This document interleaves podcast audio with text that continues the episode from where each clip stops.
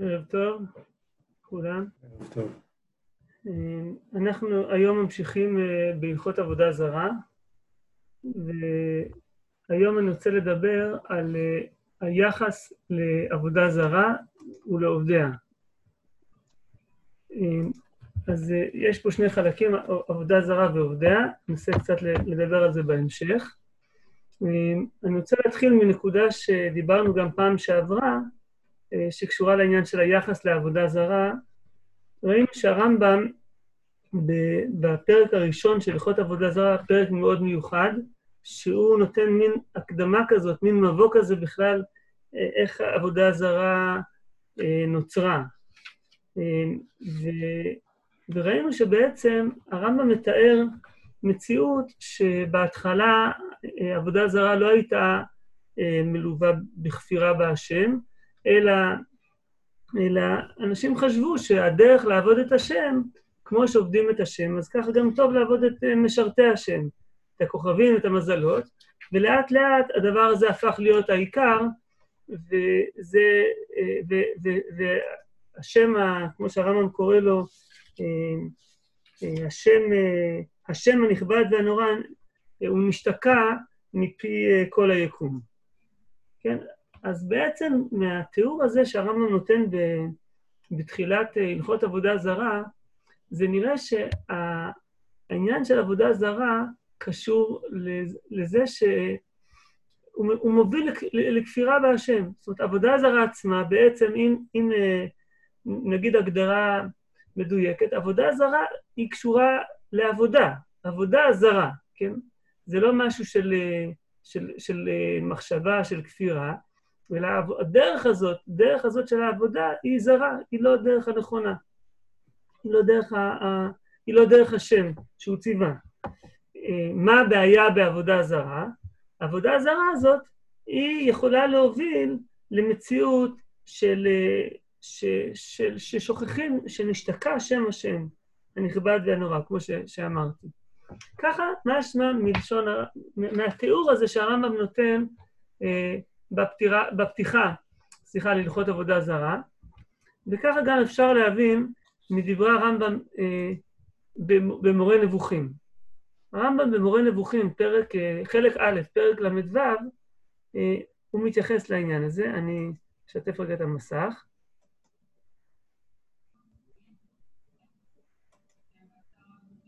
וכך הרמב"ם כותב. אני אקרא חלק מתוך הדברים, ואתה יודע כי כל מי שעובד עבודה זרה, לא יעבדה, לא יעבדה על... קצת אני אגדיל.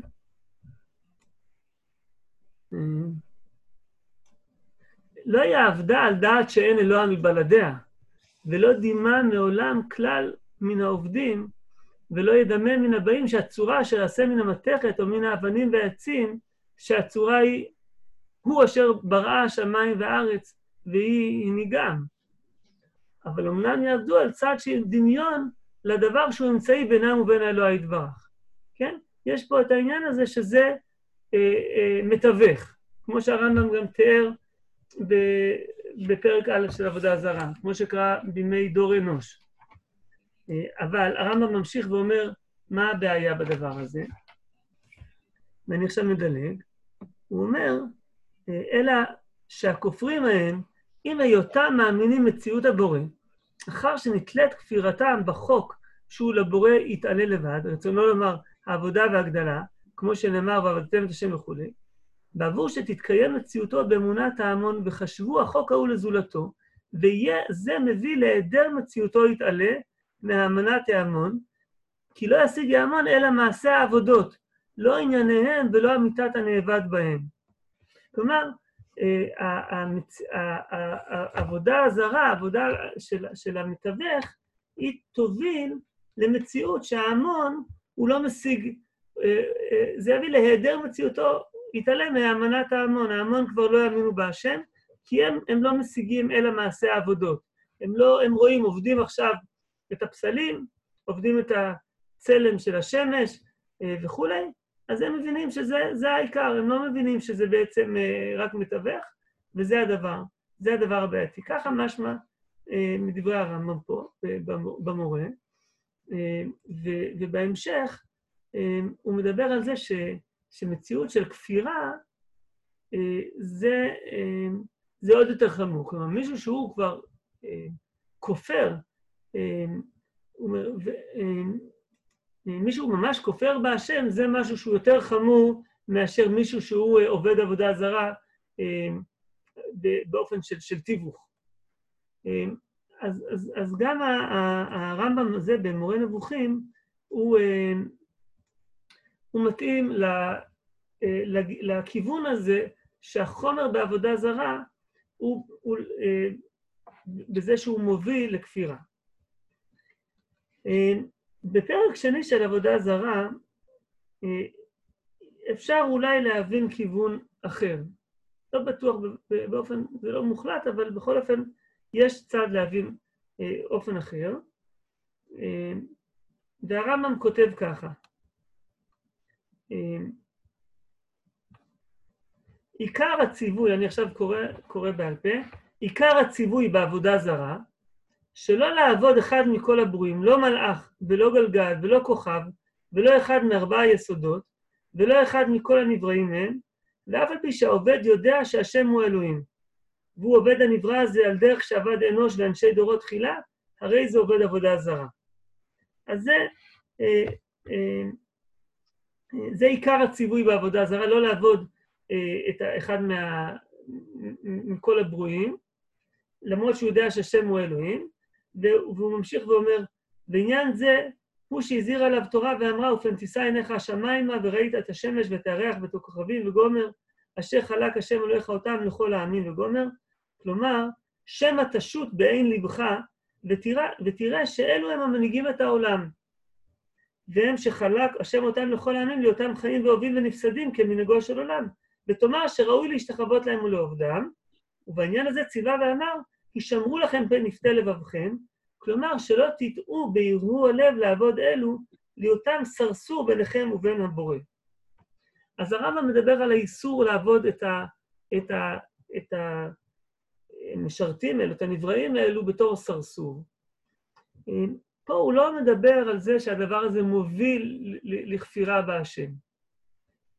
ולכן אפשר, אני אומר, הדברים פה לא מפורשים, אבל אפשר אולי להעלות כיוון אחר של מחשבה, ש, שהדבר הזה כשלעצמו הוא בעייתי. העובדה הזאת שאדם עובד, לא עובד את השם, אלא עובד איזשהו סוג של אה, מתווך, עובד את השם על ידי מתווכים, זה עצמו דבר שהוא, אה, שהוא אסור. אה, תכף אני, אני, אני רוצה לראות מקור נוסף שאולי קצת מחזק את הדבר הזה, וזה בהקדמת הרמב"ם לחלק, לפרק חלק בפירוש המשנה, שם הרמב"ם מביא את 13 אה, עיקרי האמונה. וזה היסוד החמישי. היסוד החמישי, שהוא יתעלה, הוא אשר ראוי לעובדו ולרוממו ולפרסם גדולתו ומשמעו, ומשמעתו. ואין עושים כן למה שלמטה ממנו במציאות, במציאות מן המלאכים והכוכבים והגלגלים והיסודות וכל מה שהורכב מהם, לפי שכולם מוטבעים בפעולותיהם, אין להם שלטון ולא בחירה, אלא רצונו יתעלה, והם עושים אותם אמצעים להגיע בהם אליו, אלא כלפיו יתעלה יכוונו או יכוונו המחשבות, והניחו כל מה שזולתו. אמ, אז הדבר הזה, אם אני אשתמש ב, בלשון של, של הרב שילת, אה, בביאור שלו להקדמה לחלק, לפרק חלק, הוא קורא לזה הפגיעה בבלעדיות של הריבונות האלוהית. כלומר, זה לא עניין שהעבודה הזרה אה, היא, היא מובילה לשכחת השם, או זה... פה יש בעיה אחרת. פה הבעיה היא שהעבודה הזרה היא, כשאני עובד אמצעי, אז אני פוגע פה, יש פה פגם ב, אה, בבלעדיות של, של שלטון השם. וזה עצמו, אה, זה עצמו הבעיה. אז אם אני מסכם אה, את שני הכיוונים, יש פה כיוון אחד שרואה בעבודה זרה אמ, דבר שהוא מוביל לכפירה בהשם, אה, למינות, לכפירה בהשם, והדבר השני שיש כאן, זה שיש כאן, הדבר עצמו, סוג הזה של עבודה של, למתווכים, לכוחות שהם לא, לא, לא לקדוש ברוך הוא בעצמו, הם עצמם, זה עצמו דבר שהוא בעייתי. אני, עכשיו אני מתקדם הלאה בפרק ב' של, של עבודה זרה, ואני רוצה לראות עוד ביטוי לדבר הזה, ואז נתקדם לעניין הבא. ואני אני, אני אדביק את זה רגע.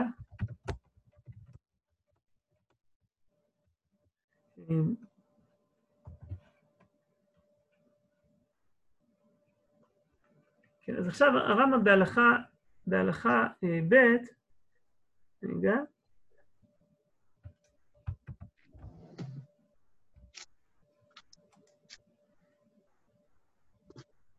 our first meeting, it was my first meeting with someone from the UAE. זה הרמב"ם כותב ככה.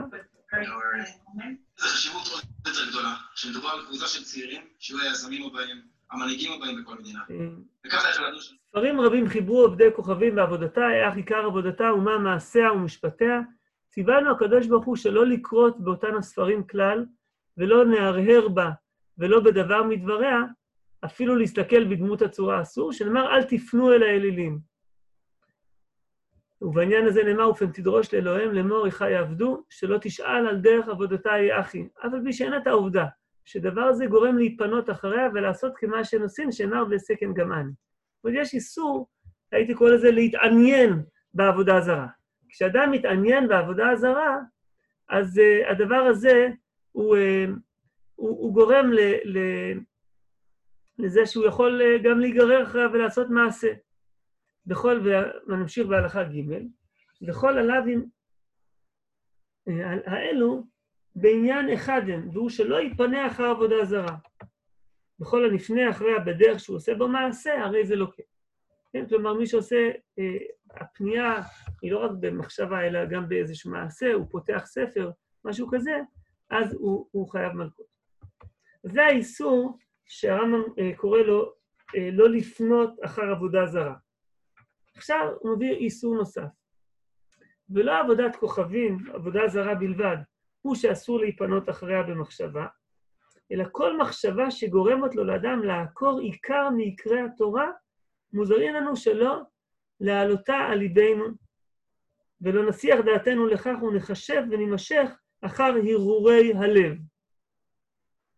מפני שדעתו של אדם קצרה, ולא כל הדעות יכולות להשיג האמת על בוריו. כמו לא כל הדעות, כלומר לא כל האנשים. ואם יימשך כל אדם אחר מחשבות ליבו, נמצא מחריב את העולם לפי קוצר דעתו. אה, כלומר, יש פה, יש פה בעיה אחרת, שהיא בעיה שהרמב"ם אה, ממשיך בהמשך, והוא אומר, אני מדלג קצת, אה, ועל עניין זה הזהירה תורה, ונאמר בה, ולא תטורו אחרי לבבכם ואחרי עיניכם, אשר אתם זונים אחריהם, אה, כלומר, לא יימשך כל אחד מכם אחר דעתו הקצרה, וידמה שמחשבתו משגת האמת, כך אמרו חכמים, אחרי לבבכם זו מינות, ואחרי עיניכם זו זנות, ולאו זה אף על פי שהוא גורם לאדם לטורדו מן העולם הבא, אין בו מלכות. אז הלאו הזה, שהוא הלאו של, אה, שלא לטור אחר הרהור הלב וראיית העיניים, הלאו הזה הוא לאו שמדבר על הרהורי כפירה. לא, לא לתת את, את, את, את המקום, את הפתח הזה, להגיע לידי אה, כפירה. אה, הנושא הזה הוא נושא ש... אה, והוא מדבר פה על כל אחד מעיקרי התורה. אז זה דבר שהרמב"ם גם ידבר עליו בהלכות תשובה, על כפירה בעיקרי התורה, וזה נושא אה, גדול, אני מקווה שנוכל לדבר עליו אה, אולי בשבוע הבא, על העניין הזה של האם יש, אה, אפשר לפסוק הלכה בענייני אמונות, אבל, אבל לפחות לפי הרמב"ם זה נראה שכן. ו, ו... אז יוצא שיש לנו פה בעצם שני איסורים נפרדים. יש איסור אחד, שזה איסור להיגרר לתוך מחשבות של כפירה. וזה האיסור של, שזה האיסור של לא, תטור אחר, לא לתור אחר הרהור הלב וראיית העיניים. והאיסור השני הוא איסור שלא להיפנות אחר עבודה זרה, כדי לא להיגרר ולעשות מעשים של עבודה זרה. ונדמה לי ש, ששני הדברים האלו קשורים למה שאמרתי מקודם, שיש לנו בעיה אחת שהיא בעיה של עצם המעשים של, של, של עבודה זרה מצד הפגיעה בבלעדיות של הריבונות האלוהית, כמו שהרב שילת קורא לזה, והבעיה השנייה היא שהעבודה הזרה היא גם, היא עצמה יכולה גם להוביל את לפחות את המון העם למציאות של כפירה בהשם. אז, אז, אז שני הדברים האלו במובן מסוים באים לידי ביטוי בשני הלאווים האלו, הלאווים הראשונים של הלכות עבודה זרה. עכשיו אני רוצה לעבור לנושא אה, אחר קצת, נראה אם, אם הדברים אה, יתקשרו באיזשהו אופן. אה, מה היחס, אה, מה עושים עם העבודה הזרה? זה דבר שהרמב"ם דן בו בהמשך. אה, אני עכשיו עובר לפרק ז', אה, הלכה א', אה, אולי לפני זה רק, נגיד. יש לנו צד אחד ש, שהרמב"ם אה, מדבר, עבודה זרה אה, היא אסורה בהנאה. כן, אסור לענות מעבודה זרה, יש בזה שני לאווים, הרמב"ם מדבר על זה שיש לאו אחד של ולא ידבק בידך מאומה מן החרם, שזה לאו שנאמר על עיר, על עיר הנידחת, אבל, אבל, אבל הוא גם רלוונטי לכל עבודה זרה ומשמשיה. והלאו השני הוא ולא תביא תועבה אל ביתך. הרמב"ם מדבר על שני הלאווים האלו בפרק ז' הלכה ב' בהלכות עבודה זרה. אז יש לנו איסור, איסור ליהנות מעבודה זרה. מעבר לאיסור ליהנות מעבודה זרה, יש גם מצוות עשה להשמיד את העבודה הזרה, לאבד אותה. וככה הרמב"ם כותב, בפרק ז' הלכה א', מצוות עשה היא לאבד עבודה זרה ומשמשיה, וכל הנעשה בשבילה. שנאמר, אבד תאבדון את כל המקומות וגומר. ונאמר, כי אם כה תעשו להם מזבחותיהם תיטוצו וגומר. כן, זה פסוקים פרשת אה, ראה, שלא מזמן קראנו. אה, יש לנו מצוות עשה אה, להשמיד ולאבד את העבודה הזרה. עכשיו הרמב"ם מוסיף דבר מעניין, ובארץ ישראל מצווה לרדוף אחריה עד שנאבד אותה מכל ארצנו. אבל בחוץ על הארץ אין לנו מצווים לרדוף אחריה, אלא כל מקום שנכבוש אותו, נאבד כל עבודה זרה שבו. שנאמר, ואיבדתם את שמע מן המקום ההוא. בארץ ישראל אתה מצווה לרדוף אחריהם, ואין אתה מצווה לרדוף אחריהם בחוץ על הארץ. פה יש דבר מעניין, שיש לנו הבחנה בין עבודה זרה בארץ ישראל לחוץ לארץ. בארץ ישראל אני צריך לרדוף אחרי העבודה זרה ולהשמיד אותה, לאבד אותה. בחוץ לארץ, רק אם אני אה, כובש איזשהו מקום, אני צריך לאבד את העבודה זרה, אבל אם אה, אה, זה לא מקום שכבשתי אותו, אין לי חובה לאבד את העבודה זרה. כלומר, במילים אחרות, הייתי אומר, כשהעבודה הזרה נמצאת בתוך הטריטוריה שלי, בתוך הארץ שלי, אני צריך לדאוג להשמיד אותה. זה שיש עבודה זרה בעולם, אין לי, אין לי פה איזו מצווה של מלחמת דת כזאת, שאני צריך עכשיו ללכת ולהשמיד את כל העבודה הזרה שבעולם. אה, בארץ ישראל אני כן צריך לרדוף אחריה, כי ארץ ישראל זה היא הטריטוריה שלי. כל מקום בעצם אני צריך להיות, לדאוג שהיא, שהיא לא תאיים עליי. בעצם אני מבין שהחובה להשמיד את העבודה הזרה היא כי, כי בעצם היא מאיימת עליי. היא מאיימת עליי כי אני יכול להיכשל בה. כמו שאנחנו יודעים, שהתורה אומרת שאם אנחנו נשאיר את העבודה הזרה, אז אנחנו עלולים, אה, עלולים אה, לטעות אחריה. זה מופיע בהרבה מקומות בחומש דברים, אה, ש, ש, שבסופו של דבר, וזה גם מה שקרה בפועל, כמו שאנחנו יודעים מספר שופטים, מספר, מספר מלכים, שהעבודה הזרה שהייתה בארץ, היא, היא הובילה לכך ש, שעם ישראל עבד עבודה זרה. אבל עצם זה שיש עבודה זרה בעולם, אז אני באופן אישי אסור לי ליהנות מהעבודה הזרה הזאת. כן? זה כמובן אסור. אבל, אבל זה שיש, שהיא קיימת, זה לא, זה לא אחריות שלי, כן? כמובן שגם לגויים אסור לעבוד עבודה זרה, אבל זה לא אחריות שלי לאבד את העבודה הזרה הזאת. אה, אני חושב שאפשר, החילוק הזה שאני, שאני אומר פה בין העבודה הזרה שהיא אסורה בהנאה לבין העבודה הזרה שהיא אה, שאני מחויב אה, לאבד אותה ולהשמיד אותה, יש עוד מקום אחד שאולי אה, אפשר לראות את ההבחנה הזאת. וזה בפרק פרק ח', הלכה ט'. אולי אבל לפני זה רק אני אתן עוד, עוד ביטוי אחד לפני שנגיע לשמה, להבחנה הזאת, וזה בדין של המסית, סליחה, של המדיח, של, של עיר הנידחת. עיר הנידחת היא עיר ש, אה, שיושביה הודחו לעבוד עבודה זרה.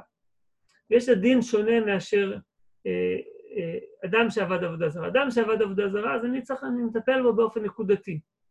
עיר הנידחת, אני מטפל בעיר כמכלול, ואז אני גם משמיד את כל העיר, את כל הרכוש שיש בה, ו, ובעצם הרמב"ם מתאר מציאות שכנגד עיר הנידחת אני עורך מלחמה. הרמב"ם מדבר על זה בפרק ד', שם זה הפרק שהוא מדבר על, על עיר הנידחת, ו, ושם יש לו, יש לו ביטוי בהלכה ו', עורכים עמהם מלחמה. ויש עוד הרבה ביטויים, אני לא רוצה להיכנס לזה עכשיו. הרב, הרב רבינוביץ' מאוד יפה מראה את זה בביאור שלו ביד פשוטה, כולל גם מתוך מורה נבוכים, ציטוטים, שעיר הנידחת זה, זה מציאות שבה אני, אני נלחם, יש לי פה איזו מלחמת חורמה כנגד העיר, והסיבה היא מכיוון שהעיר הזאת, ככה אני מבין, היא מאיימת עליי. היא מאיימת עליי, יש לי פה עיר של עבודה זרה, היא, היא מאיימת על, על, על, על עם ישראל, וזה מעניין ש... וזה דבר שככה היום חיפשתי, שהרמב"ם לא כותב את זה במפורש, אבל, אבל מנחת חינוך כותב את זה, וזה אולי אפשר, יכול להשתמע מדברי הרמב"ם, שעיר הנידחת אינה נוהגת בחוץ לארץ. חוץ לארץ אין דין עיר הנידחת, ואולי זה קשור גם כן לדבר הזה, בתוך הטריטוריה שלי, אז עבודה זרה שהיא יכולה לאיים עליי, אני צריך להילחם בה, צריך להשמיד אותה. ואם יש עיר כזאת, אז אני משמיד את העיר. אבל בחוץ לארץ, אז כמובן שאני לא עובד עבודה זרה, ואם יש אדם מישראל שעובד, אז הוא חייב מיתה, אבל זה לא מאיים עליי, אני לא צריך להילחם כנגד זה, באופן שאני נלחם בתוך השטח שלי. אה, כמו שאמרתי, יש עוד ביטוי להבחנה הזאת בין עבודה זרה, בין האיסור ליהנות מעבודה זרה, לבין החובה להשמיד אותה. וזה אה, דין אחד בפרק ח', הלכה ט'. אולי, אולי נפתח את המקור ביחד.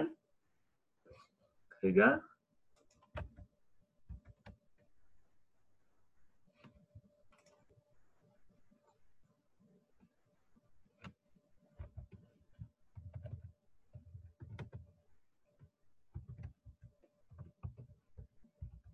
עוד שנייה.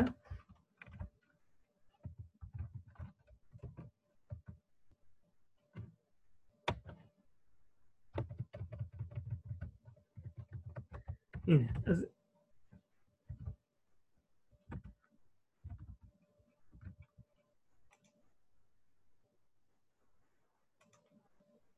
אז ככה כותב הרמב"ם. עבודת כוכבים של ישראל אינה בטלה לעולם. אפילו היה לעובד כוכבים בשותפות, אין ביטולו מועיל כלום, אלא אסורה בהנאה לעולם וטעונה גניזה. אפשר אפילו לעצור כאן, אה, שזה מה שמעניין אותה. זה, זה קשור אה, לדין שיש הבדל בין גוי לבין ישראל מבחינת אה, איך, איך זה עובד, האיסורי עבודה זרה. אצל, אצל גוי, העבודה זרה ברגע ש, ש, שהוא עובד את העבודה הזרה, אז היא נאסרת.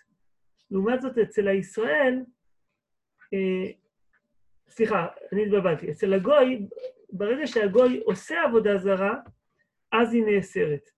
אצל הישראל, רק כאשר הוא עובד אותה, אה, אז, אז אה, עבודה זרה נאסרת. זה הבדל אחד שיש בין עבודה זרה של, של ישראל לבין עבודה זרה של גוי. וההבדל השני הוא גם לגבי ביטול עבודה זרה. גוי יכול לבטל את העבודה זרה שלו, ואז העבודה הזרה הזאת היא כבר לא אסורה. הגוי ביטל את האיסור שיש בה, הוא הוציא את המשמעות שלה. ישראל לא יכול לבטל עבודה זרה. ישראל ש, שעבד עבודה זרה, או, או שהעבודה זרה הגיעה לרשותו, הוא לא יכול לבטל את העבודה הזרה הזאת. אפשר לדון בדבר הזה, אבל אני חושב שאולי הסבר אחד לעניין הזה היא ברגע שהעבודה הזרה הזאת היא ברשות הישראל, והיא נאסרה בהנאה, אין לה היתר. אין לה היתר, ולכן זה לא יעזור כבר, הביטול, הביטול שהוא יעשה, וגם הביטול של הגוי לא יעזור. אבל פה יש לנו דין דבר מעניין, ואני חוזר עכשיו להלכה שלנו. ומה כתוב לנו פה? כתוב לנו שכאשר ישראל מבטל את העבודה הזרה הזאת, אין ביטולו מועיל כלום, אלא אסורה בהנאה לעולם, וטעונה גניזה. טעונה גניזה זה דבר מעניין, ופה המפרשים עוסקים בשאלה הזאת, למה טעונה גניזה? אנחנו יודעים שעבודה זרה בדרך כלל, צריך להשמיד אותה, צריך uh, לשחוק אותה, לזרוק אותה לים המלח. למה פה uh, לא צריך, uh, לא צריך להשמיד אותה, אלא טעונה גניזה? אז, אז אני מבין ש, שגם כאן בעצם זה, זה קשור לדברים שאמרנו מקודם. כאשר ה, יש לי עבודה זרה, והעבודה הזאת עכשיו ברשותי, היא מאיימת עליי. היא מאיימת עליי, ואז אני צריך אה, להשמיד אותה, לאבד אותה. אם זו עבודה זרה שאני ביטלתי אותה, אז, אז מהצד הזה כבר אין לי פה, אני לא צריך להילחם בה. אני צריך להילחם בה מכיוון שביטלתי אותה. היא לא, היא, היא לא מאיימת כבר, היא לא תבוא להכשיל אותי. אלא מה? שעדיין עבודה זרה מצד עצמה היא דבר שהוא, שהוא אסור, שהוא אסור בהנאה. לכן אני לא יכול ליהנות ממנה, אבל מצד שני, אני לא מחויב להשמיד אותה. ככה אני מבין את, ה, את ההבחנה בין, ה, בין המקרים. אה, בסדר. אני אה, אה, רוצה לעבור הלאה לחלק הבא של השיעור, אבל אני רק רוצה ככה להזמין, אם יש מישהו ש... שרוצה לשאול, להעיר, אז גם עכשיו וגם בהמשך כולם מוזמנים. אני רק רוצה לראות שיש את האפשרות. כן, מי שרוצה אז יכול אה, להוריד את המיוט ולשאול או להעיר. אם לא, אז נמשיך הלאה. טוב. בסדר. אז עד עכשיו דיברנו על היחס לעבודה זרה, ועכשיו אני רוצה קצת לדבר אה, בזהירות אני כבר אומר, על היחס לעובדי עבודה זרה. היחס לעובדי עבודה זרה, הרמב"ם מדבר, מתחיל לדבר על זה בפרק אה, ט'. פרק ט', אה, הלכה אה, ט"ו, הרמב"ם מתחיל לדבר על היחס ל, ל, לעובדי עבודה זרה, ושם הוא מדבר בעצם על כל מיני הרחקות. הוא מתחיל בדין של גוי שעשה משתה לבנו או לביתו, אסור לענות מסעודתו. כן, כשגוי עושה איזושהי אה, אה, סעודה, סעודה של אה, אה, משתה לבן שלו שהתחתן, לבת שלו, אז אסור, אסור לענות מאותה סעודה, אסור להשתתף בחתונה הזאת, ואפילו לאכול הישראלי ולשתות משלו שם אסור, הואיל ומסיבת הגויים אכלו. כלומר, גם אם אין בעיה של מאכלי אה, איסור, של בישולי גויים או של מאכלות אסורות, גם אם אדם מביא בעצמו את האוכל, כשהוא יושב במסיבה של ה... אה, במסיבה הזאת, זה אסור.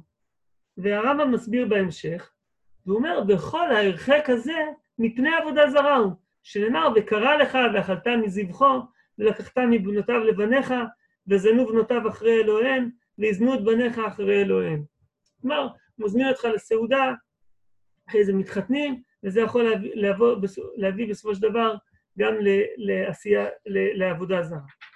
אז, אז, אה, אז פה אנחנו רואים את הבעיה הזאת של ה, ה, ה, ה, אה, כל מיני הרחקות ש, אה, שעושים לעובדי עבודה זרה כדי לא להיגרר אחריהם. הרמב"ם ממשיך בדבר הזה גם בפרק י' מהלכות עבודה זרה, ששם כל הפרק עוסק בעצם ביחס אה, לעובדי עבודה זרה. אה, וגם שמה אה, הרמב"ם בעצם מדבר על, ה, על, ה, על העניין הזה של ההרחקה מהגויים, מעובדי עבודה זרה, כדי לא להיגרר אחרי מעשיהם. הפרק הזה, אני כבר אומר, הוא פרק מאוד דורש עיון, מכיוון שהיחס בין ההלכות הוא, הוא לא כל כך פשוט, ו, ולכן אני לא רוצה לגעת בכל הדברים, אבל אני, אני, אני אדבר עליו בצורה יותר מלמעלה, אה, בלי להכריע בכמה מה, מהסוגיות הלא פשוטות שיש בו. אז אם אני מתחיל רגע לדבר על הנושאים שיש בו, אז הרמב"ם מתחיל בזה שלא כורתים ברית לעובדי עבודה זרה, ו, ו, וזה קשור לאיסור שלא תכרות להם ברית. זה מדובר בעצם במציאות שכובשים מקום, או בארץ, או, או כובשים עיר נוספת, ואחרי זה, ו, ושם אסור להניח לעובדי עבודה זרה להישאר באותו מקום. זה קשור למה שדיברנו מקודם, כשהעבודה זרה, אה, שהיא בתוך הטריטוריה שלך, אתה לא יכול, אה, אתה צריך לרדוף אחריה, אתה לא יכול לאפשר לה להיות. פה מדובר על עובדי עבודה זרה. אה, ואז בהמשך הוא עובר לאיסור של לא תכונן, שיש לו כמה פרטים. לא תכונן, יש לו צד של איסור לרחם עליהם, כשרואים שגוי הוא ב... ש... ש... שהוא עובד, הוא אומר, לפיכך אם ראה גוי עובד עבודה זרה, עובד או תובע בנער, לא יעלנו. זה איסור אחד, שלא תכונן. איסור שני שנלמד מ... מלא תכונן, זה לא תיתן להם אה, חנייה בקרקע, איסור לתת להם, להשכיר להם אה, בתים או שדות, והאיסור השלישי זה אה, אסור לספר בשבחם, לא, תת, לא לתת להם חן, כן? והרמב"ם, אה, סליחה, ויש איסור רביעי, לא תיתן להם מתנת חינם. אה, את כל הדברים האלו הרמב"ם מסביר, והוא אומר, מפני, הרמב"ם אומר את זה בהלכה ד', הוא אומר, לא תיתן להם חן בעיניך, מפני שגורם להידבק עמו וללמוד ממעשיו הרעים. כן, כלומר, הדברים האלו, אני מבין שזה משהו כללי לגבי הדברים האלו, הדברים האלו גורמים אה, ללמוד ממעשיהם הרעים של עובדי עבודה זרה, ולכן האיסורים האלו נמצאים פה.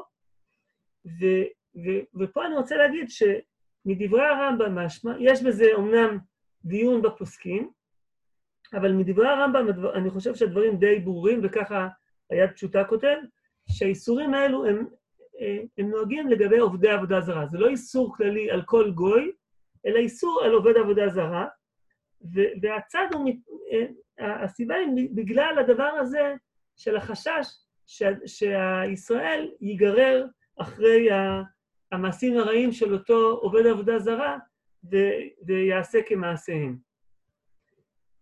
אה, עכשיו, בהקשר הזה אני רוצה אה, לעבור ולסיים בשאלה של מעמד המוסלמים בשיטת הרמב"ם. הרמב"ם מדבר על זה באיגרת, אה, הוא מדבר על זה בכמה מקומות, אבל יש לו מקום שהוא מדבר על זה בצורה אה, נרחבת יותר, באיגרת שהוא כותב לרבי עובדיה הגר. נגיד כמה, כמה אה, מילות הקדמה על האיגרת הזאת.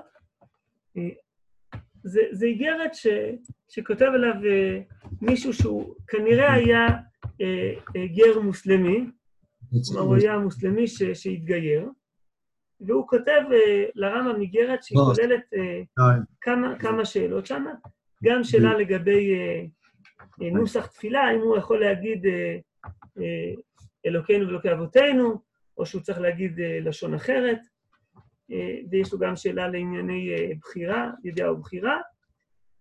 והסוף של החלק השלישי של האיגרת עוסק בשאלה של המעמד של, אה, של המוסלמים כעובדי עבודה זרה או לא.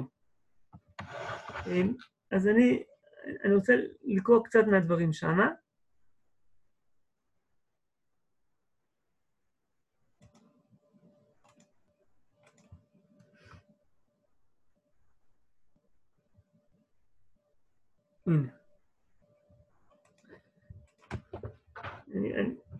על אלו הישמעאלים שאמרת אתה אינן עובדי עבודה זרה. כלומר, אה, אה, רבי עובדיה הגר, הוא טען שהם לא נחשבים עובדי עבודה זרה. ואמר לך רבך, כי אין עובדי עבודה זרה. ואבנים שמשליכים בתרפותן, זאת אומרת, במקום העבודה הזרה שלהם, הם למרקוליס.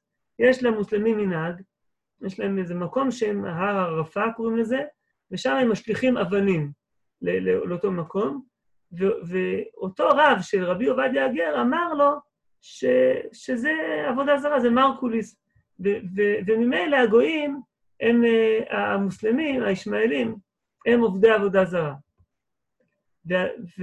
והרמב"ם ממשיך, והשיב אותך שלא כהוגן עד שנתעצבת אל לבך ונכלמת וקרא לך ענה כסיל כאיוולתו. זאת אומרת, אותו רב שלו, הוא, הוא, אה, הוא, הוא צייר אותו, והוא אמר לו, אדרבה, ענה כסיל כאיוולתו, זה מה שמגיע לך. ועכשיו הרמב"ם עונה, עונה לו, וזה מאוד מעניין לראות, אה, יש פה שני חלקים לחלק הזה של התשובה. החלק הראשון הוא מדבר אה, על המעמד של הישמעאלים, של המוסלמים, שכבר אני אומר, הרמב"ם טוען שהם לא נחשבים כעובדי עבודה זרה, ובחלק האחרון הוא, אה, הוא יוצא כנגד, הוא מחזק את רבי עובדיה ויוצא כנגד רבו, איך הוא, איך הוא מתייחס. רבי עובדיה, ואפשר לראות שם ממש את היחס החם של הרמב"ם אה, אה, אל הגר הזה. זה, זה מקום, בכלל באגרות אפשר, שם הרמב"ם נותן יותר מקום לרגש שלו, רואים את הדאגה שלו, ראינו את זה גם כן באיגרת מאמר קידוש השם, איגרת השמד, ובעוד מקומות את הדאגה שיש לרמב"ם לעם ישראל, את האחריות שלו. אבל בואו נתחיל מהחלק הראשון, ש, שהוא נוגע לכמה מהדברים שדיברנו עליהם מקודם. אז אומר הרמב"ם כך, אלו הישמעאלים אינם עובדי עבודה זרה כלל, וכבר נחרטה מפיהן ומליבן, ומייחדין לאל ייחוד כראוי, ייחוד שאין בו דופי. כלומר, הם לא עבודה זרה, הם לא עובדי עבודה זרה, הם, אדרבה, הם מאמינים באחדות האל. אין להם, אין להם, אין שום פגם באמונה שלהם באחדות הבורא. אה, הביטוי הזה שהוא אומר, וכבר נחרטה מפיהם ומליבם, אני, אני מבין שהכוונה היא שכנראה שיש איזה שורשים עתיקים ל, ל, אה, שהייתה עבודה זרה אצל הערבים. אה, לפני שמוחמד ייסד את, ה, את הדת שלו, ו, אה, וזה כבר, אה, כבר נחרט מפיהם. כלומר, הערבים המוסלמים, הם כבר לא מאמינים באותן אמונות של עבודה זרה שהיו בתקופה הקדומה יותר, אלא זה נחרט מפיהם ומליבם. אנחנו נראה את זה בהמשך. ולא מפני שהם משקרים עלינו מכזבים ואומרים שאנו נאמר שיש לאל בן, נכזב כן אנחנו עליהם, ונאמר שאין עובדי עבודה זרה. את העובדה שהם מעליל, אה, משקרים ומעלילים עלינו, שאנחנו אומרים שיש לאל בן, אני לא, לא מכיר את העניין הזה. אה, אז אה, אם מישהו מכיר, אני אשמח שיאיר את עיניי. בכל אופן, לא בגלל הדבר הזה, אנחנו גם כן נשקר עליהם, נעליל עליהם, נגיד שהם עובדי עבודה זרה. התורה העידה עליהם אשר פיהם דיבר שווא, והעידה עלינו שארית ישראל לא עשו עוולה ולא ידברו חז"ל ולא יימצא בפיהם לשון תרמית. אז זה שהם משקרים, בסדר, זה לא אומר שאנחנו צריכים לשקר ולהגיד דברים שלא נכונים. טוב, עכשיו הרמב"ם, אה, עכשיו שימו לב, החלק הזה בעצם, הרמב"ם דיבר על האמונה שלהם. עכשיו הרמב"ם עובר לעסוק במעשים שלהם.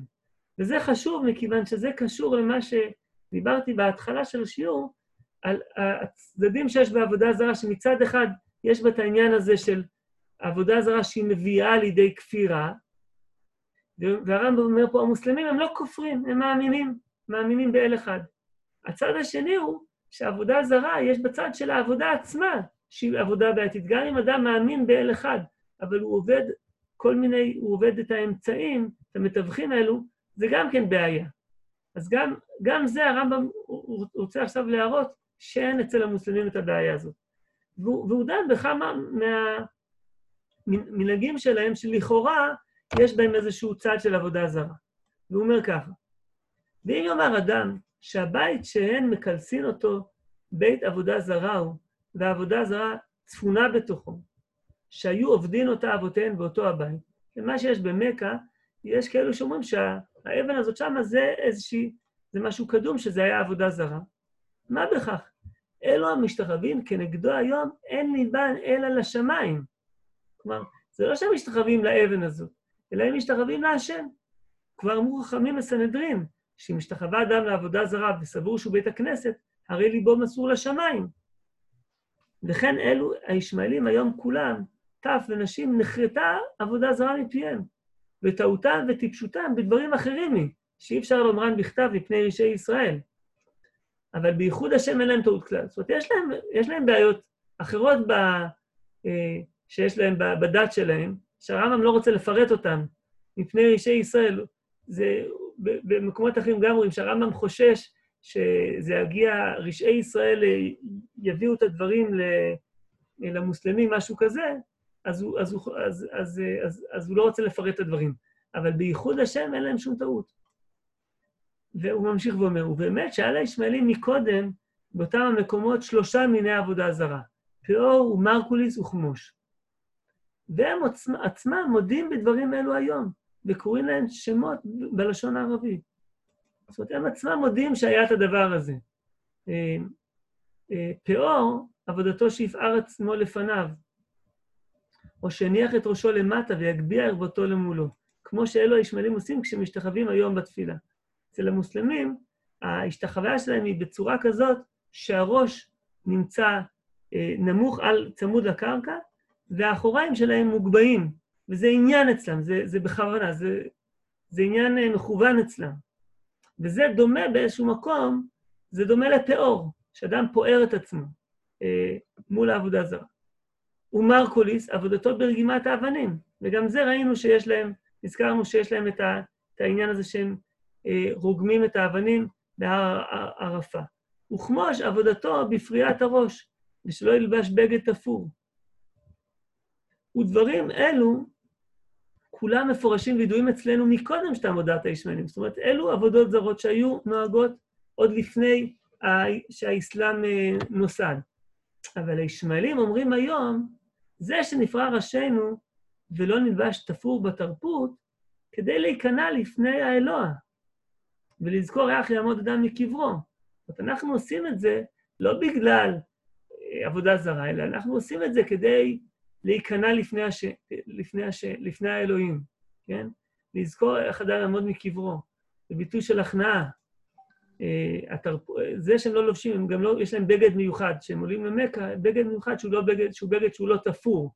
זה אולי דומה לתכריכין, לא בקיא בדיוק, וככה משהו מהרמב"ם. וזה שנשליך האבנים, בפני השטן אנחנו משליכים אותו לערבבו. זה עניין של לערבב את השטן, אבל זה לא עניין של עבודה זרה של אה, מרקוליס. ואחרים מפיקחן נותנים טעם ואומרים, צלמים היו שם והיינו רוגמים במקום הצלמים, כלומר שאין לנו מאמינים בהם. דרך ביזיון להם אנו רוגמים אותם. זאת אומרת, יש כאלו שיש להם כבר תפיסה משוכללת, שאומרים שזה אדרבה זה כנגד העבודה הזרה. ואחרים אומרים מנהגו, זאת אומרת, שקוראים, זה המנהג, ככה עושים. כללו של דבר, אף על פי שעיקר הדברים בסודן לעבודה הזרה. כלומר, למרות שהשורש של הדברים האלו הוא, אה, הוא היה לשם עבודה זרה, אין אדם בעולם משליך אותם אבנים ולא משתחווה לאותו מקום ולא עושה דבר מכל הדברים לשם עבודה זרה. לא בפיו ולא בליבו, אלא ליבם אסור לשמיים. כלומר, יכול להיות שהדברים האלו שעושים המוסלמים הם מעשים שבמקור שלהם לא יכול להיות אלא, אלא ככה זה, ככה זה רמב"ם טוען, וככה גם הם עצמם טוענים, שבמקור שלהם הדברים האלו הם נעשו לשם עבודה זרה, אבל מכיוון שעכשיו הם לא נעשים לשם עבודה זרה, ויש להם, אדרבה, ליבם אסור לשמיים, הם מאמינים באחדות האל, אז המוסלמים אינם נחשבים כעובדי עבודה זרה. אז תכף אנחנו נסיים אה, את הסוף של, התשוב, של האיגרת הזאת, אבל רק אני רוצה רגע לעצור כאן, אז אנחנו רואים ש... ש אה, את שני היסודות שדיברנו, גם של האמונה וגם של הפרקטיקה. והפרקטיקה שהיא הפולחן שבעבודה זרה הוא בעייתי, אז שני הדברים האלו, אין את, הבעיות, את הבעייתיות הזאת לגבי אה, המוסלמים. לגבי האסלאם, גם האמונה שלהם היא אמונה באחדות האל, וגם הפרקטיקה הזאת היא לא פרקטיקה של לעבוד אה, אה, לכל מיני מתווכים ואמצעים, אלא הם עובדים את השם, והפעולות האלו הן פעולות אה, של מנהג או משהו אחר, בכל אופן הן לא פעולות של שהן שייכות לעבודה זרה.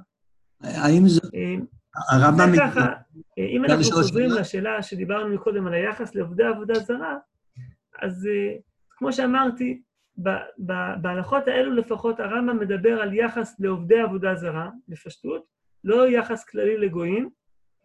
המוסלמים הם לא בכלל עובדי עבודה זרה.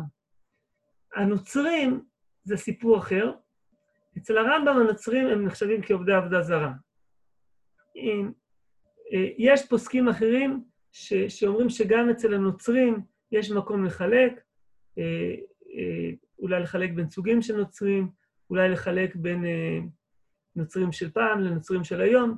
יש בזה כל מיני שיטות, וזה אני לא, אני לא, לא רוצה להיכנס עכשיו, אבל מי שרוצה יכול לעיין בזה במהדורת הרמב"ם של, של, הרב, הרב שטיינזלץ, יש על זה הרחבה, בסוף ספר המדע יש על זה הרחבה גם בנושא של, של המעמד של, של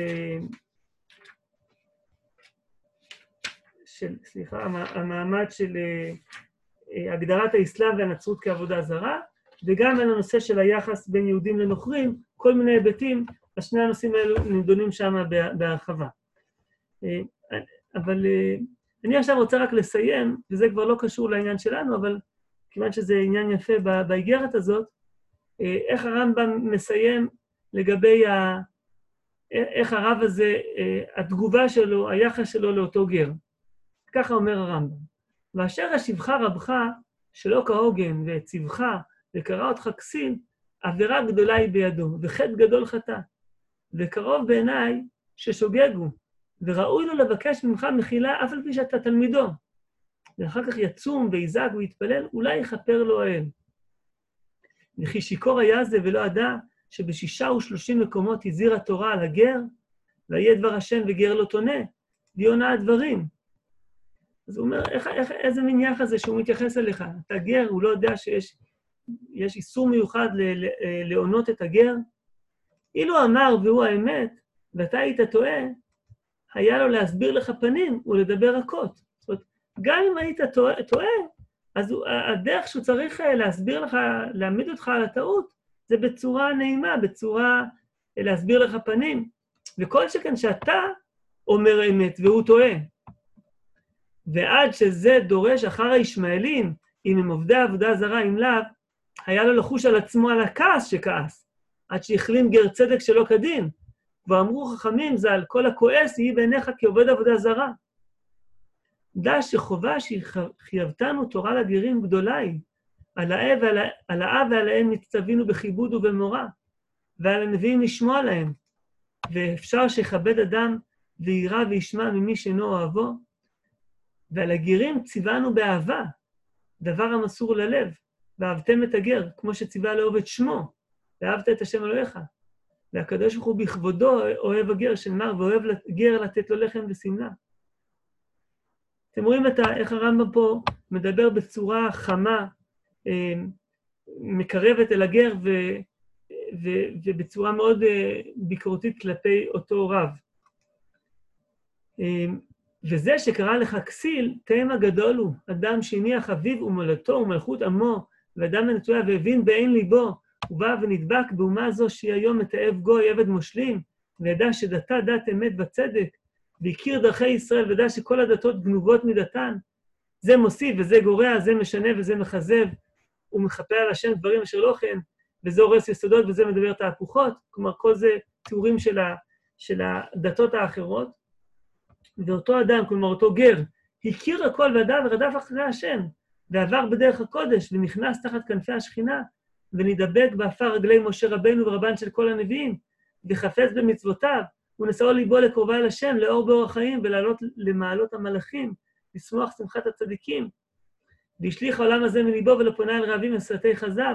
מי שזו מעלתו כסיל יקרא, חלילה לך, לא כסיל קרא השם שמך, אלא משכיל, מבין ופיקח והולך נכוחות.